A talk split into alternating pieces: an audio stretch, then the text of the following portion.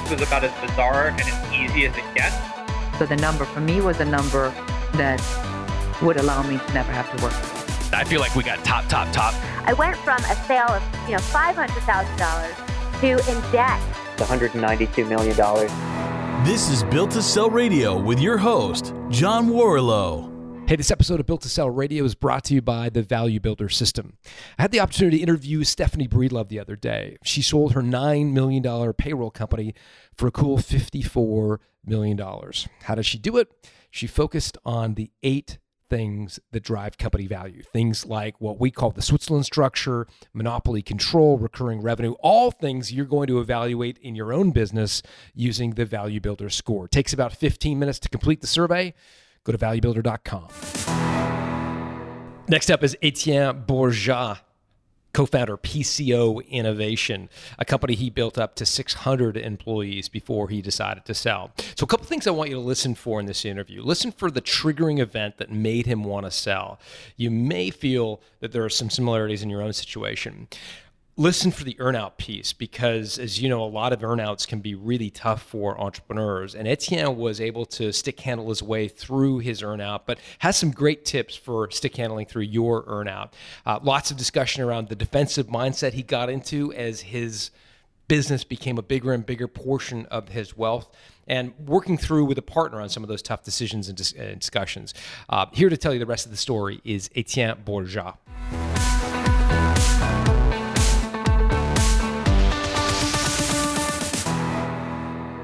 Etienne Borgeat, welcome to Built to Sell Radio. Thank you. Good morning. Yeah, good morning to you too. PCO Innovation. Tell me what you guys did. Um, well, PCO Innovation was a, an IT consulting and services company.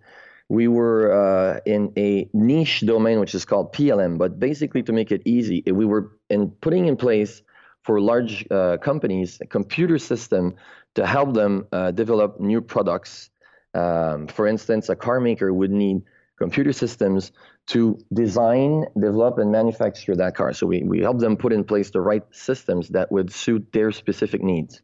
Got it. So you were a professional services IT consulting company. So you had, I mean, what was your model? You have like engagement managers and, and, and people that sort of run projects on, on site for, for clients? Yes, uh, basically, yes. Up from the people to define the, the specification, the needs of our customers to the people that will put in place the computer system and make them run uh, uh, for several years, actually, sometimes with the updates and all that in, the, in going forward. Now, how did you get into that? Because I understand you had a partner in the business. I mean, tell us about your journey to, to starting up. How did you kind of start the business? Yeah, okay. But to start with, I, I studied as a mechanical engineer came out of school at a time where um, the 3D uh, design was starting. So some people have heard of AutoCAD, CATIA, like these were CAD systems. So I started to work on that system uh, coming out of school for five, six years, got some experience about uh, putting these systems in place. And at one time, we realized that there was a need of uh, more added value for customers because they were starting to put what we call digital mock-ups, so like the, the representation of your product uh, on your computer. So the the younger people are all familiar with like representation, let's say, of a car on your computer, but 20 years ago it was not as um, it was not as present and as developed as it is now. So we were seeing that opportunity, and um, I met my partner, who's actually coming from France, and he was a sales guy, and I was more of a technical guy, and we kind of saw an opportunity and decided to to, to match uh, to, to, to get uh, our, our our energy together and start a business. We started the business in in 2000 um, in uh, in the the industry that is called PLM, Product Lifecycle Management. Um, but basically, uh, we were um, doing what, what I explained earlier. So putting in place computer systems with these with with larger companies that had specific needs, but it was a market that was not really defined. So we had to really at the same time explain what we we're doing and helping the companies. So a lot of consulting work to start with, I would say. And how did you structure your employee your shareholder agreement with your partner? I mean, was it a uh, I mean, did you guys have a shareholder agreement? Was it back of the napkin kind of agreement? How did you structure that? Well, I'm not, this is not something I'm saying that people should do, but we were 50 50 without any shareholder agreement. So we had to agree. And I don't know, we just never had the time to, to, to go through a shareholder agreement. And it uh, it worked okay for us, but uh, because we're, we're objective, we're aligned, or, uh, but it could have been a problem at one point. So yeah, you guys built a pretty big business on the back of a of a handshake deal. I mean, give people a, a sense of how big your company got by the time you you had an exit. Yeah, so by the time we got an exit, about like 14 years, uh, we were up to 600 employees with offices in uh, Canada, U.S., Germany, France, and projects uh, in other many other countries. So big company. I mean, what was the trigger that made made you want to sell? Um, a couple of things. Uh, the, the size of the project. So one of the one of the things that we've seen is that some of the large some of our large clients, like say Boeing and Airbus, the two airplane makers that were pretty big that had some big projects, the size of the projects and the engagement they that they were looking to give us or to give, give a supplier were starting to be too much of a risk for us because of this of the size of our, of our company.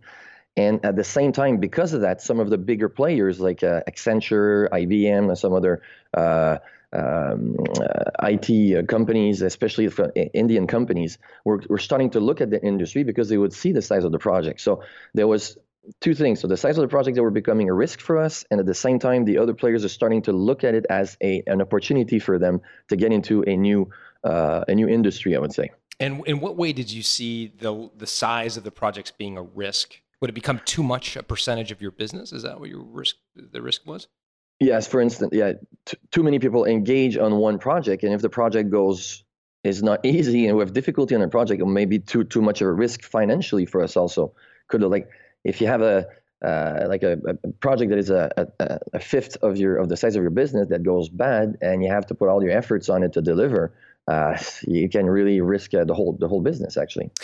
How was the business financed? I mean, was did you guys have any outside shareholders, or just or just you and your partner all the way? Um, we financed it just at the beginning. We financed it by ourselves. Like we had uh, for sure love money, fam- people that, from the family and, and some friends that that help us.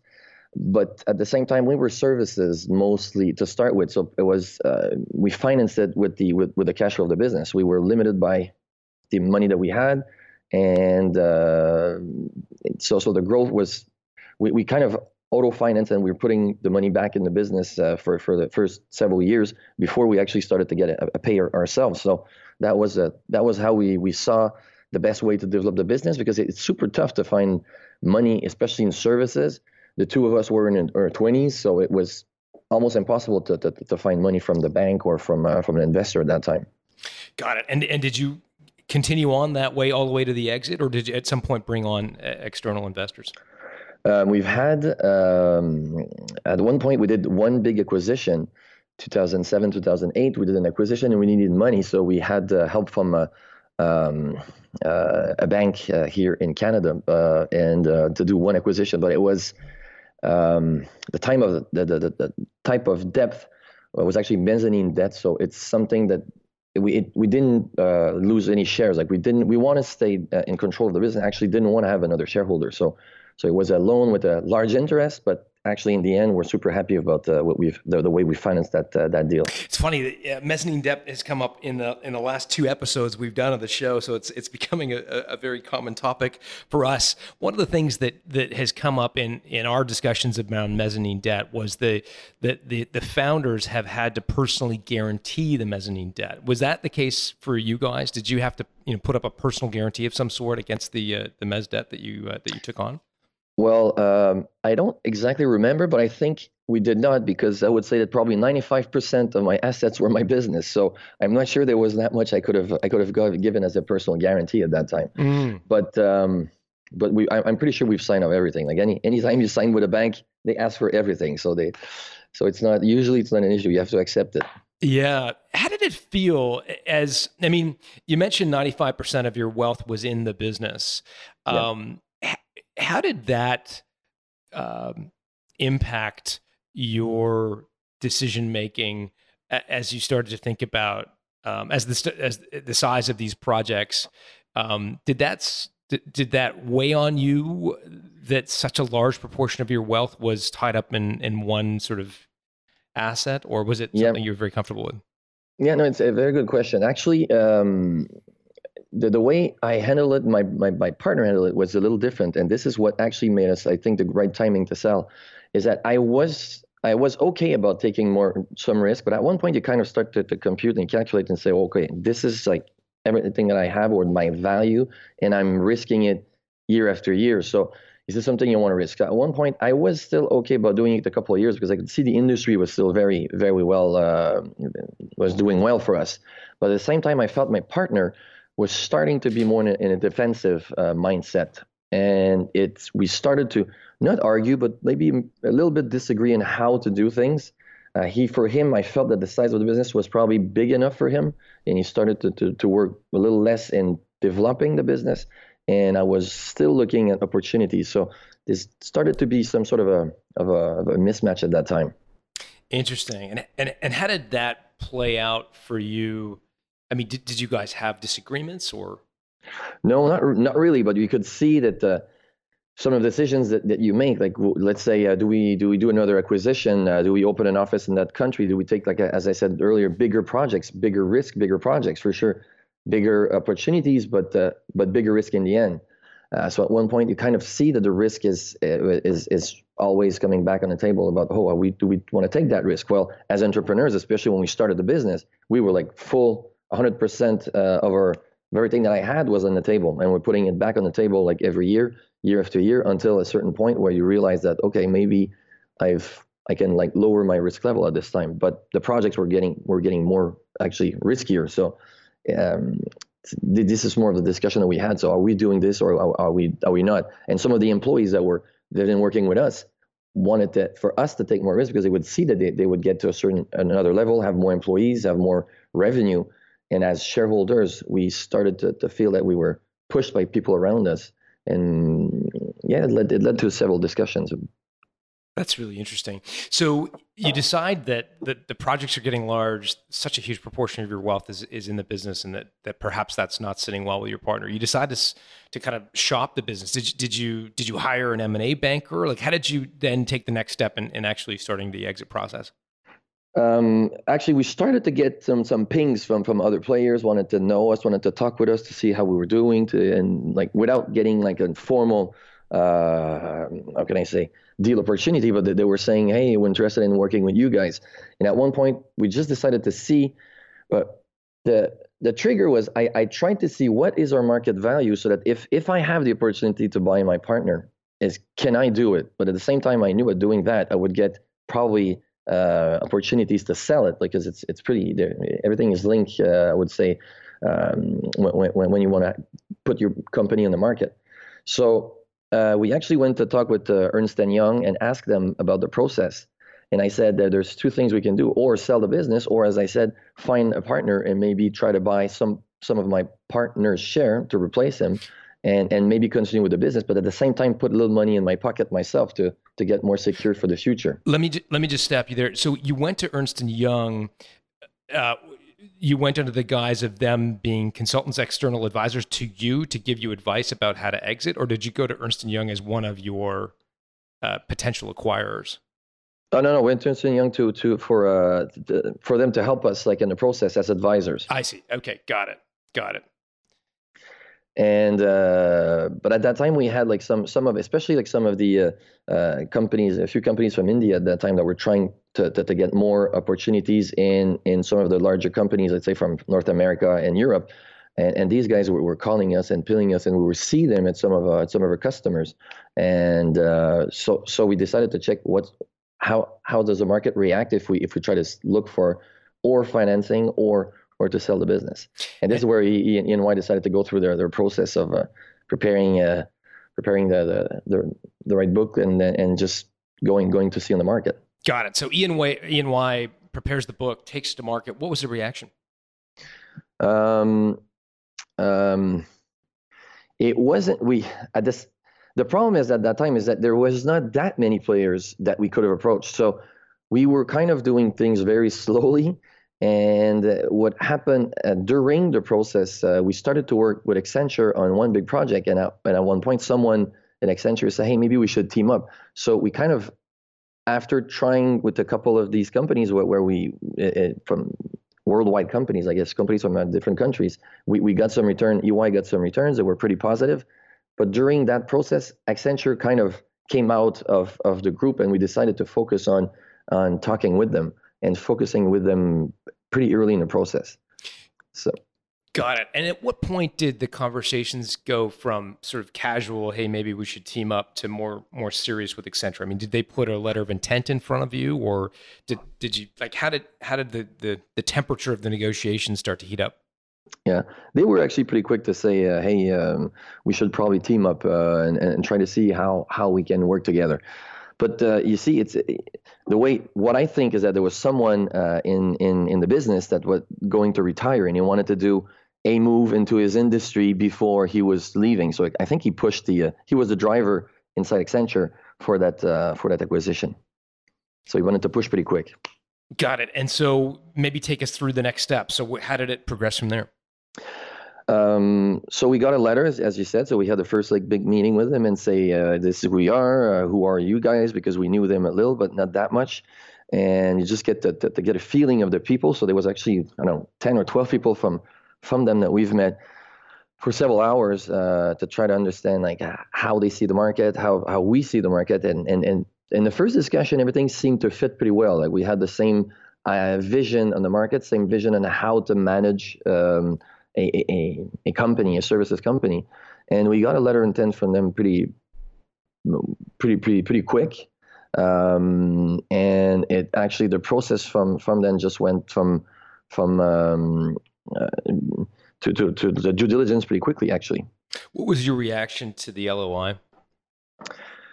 Um, I I don't really remember, so I think it was probably in link with what we were expecting. There was not much uh, surprise or, or or disappointment in it.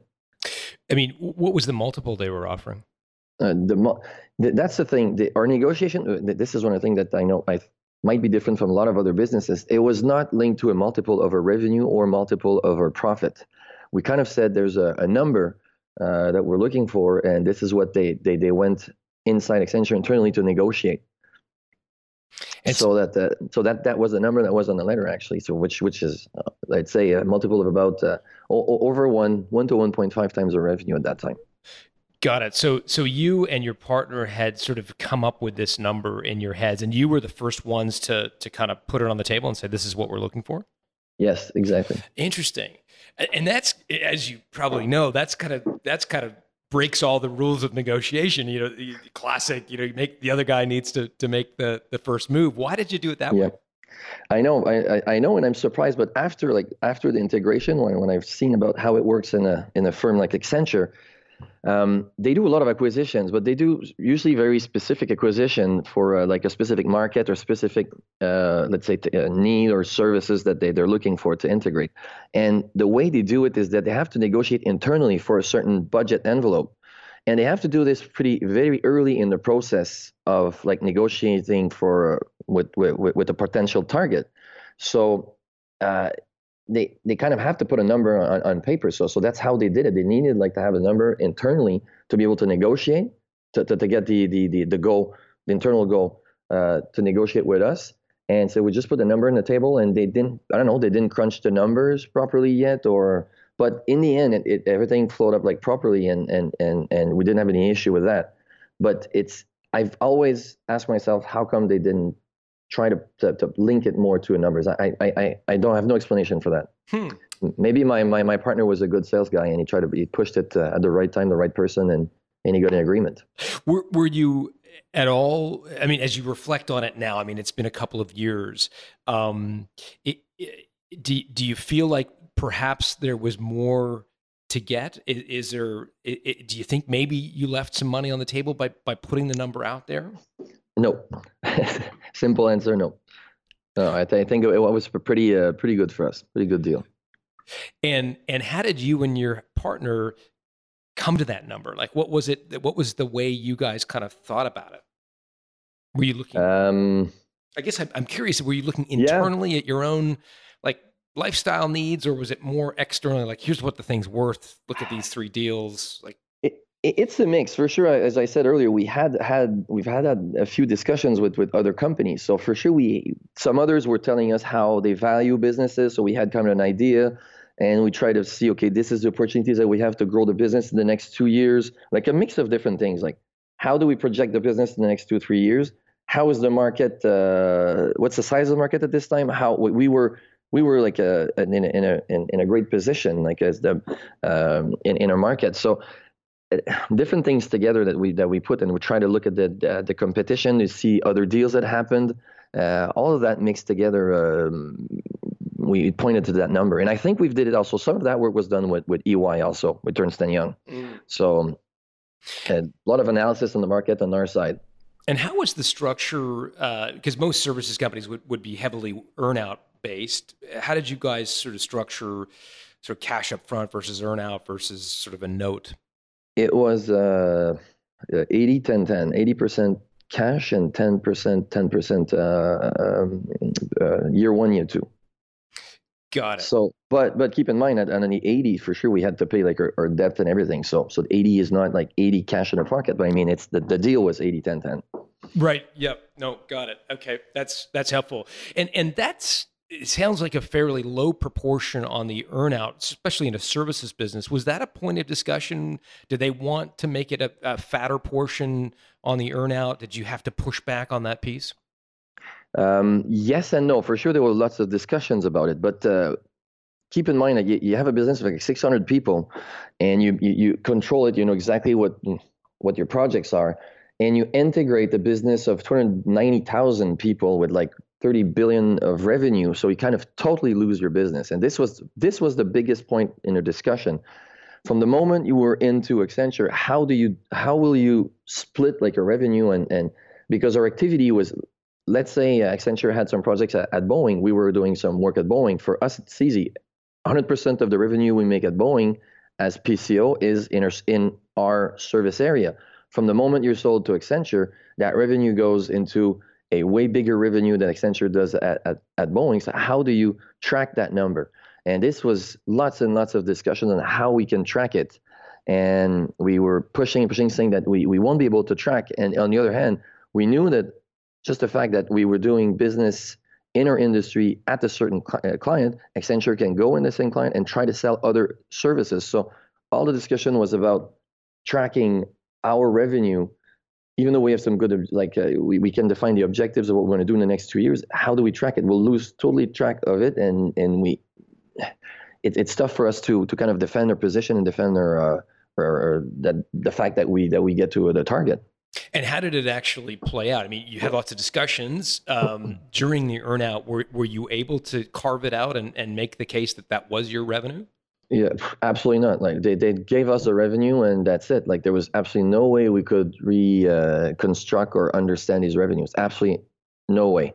But on the other hand, we we we we hit our targets like uh, no problem. So it's so the thing is I've I've realized that there was someone inside Accenture whose objective was also to to to track these objective and to make sure we were we were on target. So there was other people on the other side, I would say, uh, the fence that needed the same, they hit the same target as I did, but we, we it was impossible for us to track. What advice would you have for a services company that was about to agree to an earnout, um, in, in, in negotiating that earnout and, and actually living through that earnout and helping, you know, tr- trying to, to actually hit the number? Yeah. the the the most difficult thing again is the is is how you will mix the, the teams together. Like how i had my my employees my team they had some employees. So how do you mix them together? So this this i think would be for me the the, the probably the, the the most difficult thing is is how can you track your revenues? How do you lose your team? So if your team are all uh, and and it's it's it, everything was it was it was in link with that. And this is what we had the most difficulty with i would say um, integration wise is is how because our team was we had teams that were really international. And and for instance we didn't know what how to grow how, how to get to the next step. Well accenture is focused by by client by customer. So you own a customer and and and, and you try to develop as, as maximum business as you can through uh, through a certain client which was not exactly the same as we were we were we were operating. So and especially in the service industry, it's not easy to uh, to um, to kind of uh, know how to how to integrate services team together. What was life like? I mean, you and your partner, you started this business admittedly kind of in your 20s. You built it on the back of a handshake deal, 50 Yeah. 50 deal. I mean, you guys are entrepreneurs. How did it feel to be part of Accenture for those two years? Well, I, I have to say I've learned a lot, and I've met some really like very uh, brilliant and uh, and uh, fantastic people, like that for sure. Uh, and I'm happy, and, and this, I'm super happy that we sold to Accenture because for us it's, it's it's it's something like really positive. Like it's it's a great, fantastic business. But on the other side, we were really surprised to see the um, how can I say the the mentality or the the the how people. Um, their personality, how they how their objectives are, are set. For sure, like you build your own business that looks a little bit like like like you, like it, it has your values. So from the moment I started the business with my partner, uh, it, it represented a little bit of who we who we are, like how we do things and what our values are. So when you integrate a business, even though they say that we do, Accenture was telling us we do we do services, we have the same type of, of clients as you have. You do we do the business similar way the moment you start to be into that business you realize that wow it's you have absolutely no impact on what's going on compared to like when you're when the owner of your own business. So that was basically i would say the most difficult thing for me is to try to and and and i don't know if there was a way for me to be more aware of that prior to selling the business and to be ready for it. So it's kind of a shock when you. And the most people that we've been that we work with at accenture at, at our level were people that started out of school to work at Accenture. So they've been with Accenture for like 15, 20 years. So they're really uh, molded to that type of business, which is fantastic when you're inside Accenture. But when you're an insider trying to to fit in, it's wow, it's uh, it's really tough. Hmm. And so I, I noticed uh, in in our discussion before we, we hit record that that uh, that you were with Accenture, I guess for the two years that uh, that you were required, but but you have left now. Is that right? In January 2016. Yes, exactly. I stayed for just uh, like 13, uh, no, I'm sorry, uh, 20, 25 months or something, just over two years. Got it. Got it. And so, what's life been like as you reflect back, uh, you know, over the last say year and a bit, um, outside of of of Accenture? What what, have, what what sort of reflections do you have now as as the deal is sort of in, in the rearview mirror, so to speak? Um, uh, first thing is I don't regret anything. I'm super like I'm super happy about what happened. Um, the main thing is I'm not part of a team anymore. Like I don't have. Uh, actually, the first thing was that not have an office the next day, not have like an assistant in an office, like to start like from scratch. Like I had to go and buy a printer, go and buy my paper. Like it's it, it, it sounds it sounds stupid, but it's it's basically what, what what was funny to start with. Like to really to redo everything that I did um, 15 years ago. Um, but a couple of things that, that really that I like is to see a few. There are some people that, that have left uh, because they didn't feel Accenture was was was like a fit for them. A lot of people stayed and are then found their a new position. But I have a couple of guys that left, and and it's surprising how many of them have started businesses. All sorts of industries, very different than what they were doing with uh, with us. But uh, that's something that I'm really happy about. and I'm really proud. So I'm trying to follow what these guys are doing and try to help them. Um, uh, and and that's for, for the moment that that is basically what uh, what I feel. So I'm pretty happy. I, get- I get a lot of people to ask for for I don't know financing or to help or to uh, to be an advisor. So this is something fun. Life is is very different, I would say. And um, the most the most difficult thing is not to have a specific um, how can I say like one one job to do uh, like every morning. So I don't have like a, a frame. Uh, so it's uh, um, so I don't know. I'm driven by emails that I get here and there. Like it's it life is a little different. I don't know, but uh, for sure I'm just looking for uh, for something something new, something to, to to get involved in in the future. But I wanted some time off, and this is what I'm enjoying right now. Yeah, I bet. Um, did you buy yourself any sort of trophy, any any sort of reward for 15 years of good work? Uh, actually, well, actually, I'm, I've I've been racing cars for several years, so I I, I have uh, um, I've I've last year or like uh, two years ago, I, I bought myself like a new uh, a new Porsche race car um, that I crashed pretty badly this summer, but still, uh, it's uh, it's one of my one of my passions. So this is one of the the things I did for myself. Got it. So, what kind of Porsche did you buy? That's a GT3 Cup. It's a race car, full full race car. Like it's not street legal, and I race in uh, Canada and the US with uh, in actually G- GT3 Cup uh, championship. There you go. Well, good luck with that as a, a new passion for sure. Etienne, I, I really do appreciate you taking the time to, to, to be with us. Is there a place that people, if they wanted to connect with you directly, is there a, a LinkedIn profile or a website you want them to go to? Like, where should people go if, if they wanted to reach out and say thank you and, and hi? Um, good question. At this time, it's something probably I need to work on. Uh, I have a LinkedIn, which is uh, Etienne Borgeat. Uh, we'll put it uh, in the show the- notes. I'll spell it E T I E N N E, and Borgeat is B O R G E A T. Am I getting that right? Yep, exactly. And I'm probably the only one. So it's uh, Connect with So- there. yeah, exactly. Or if you look for PCO Innovation, which was the name of my business, also you should be able to find uh, find my name pretty easily. Etienne, thanks very much for joining us. Thank you very much.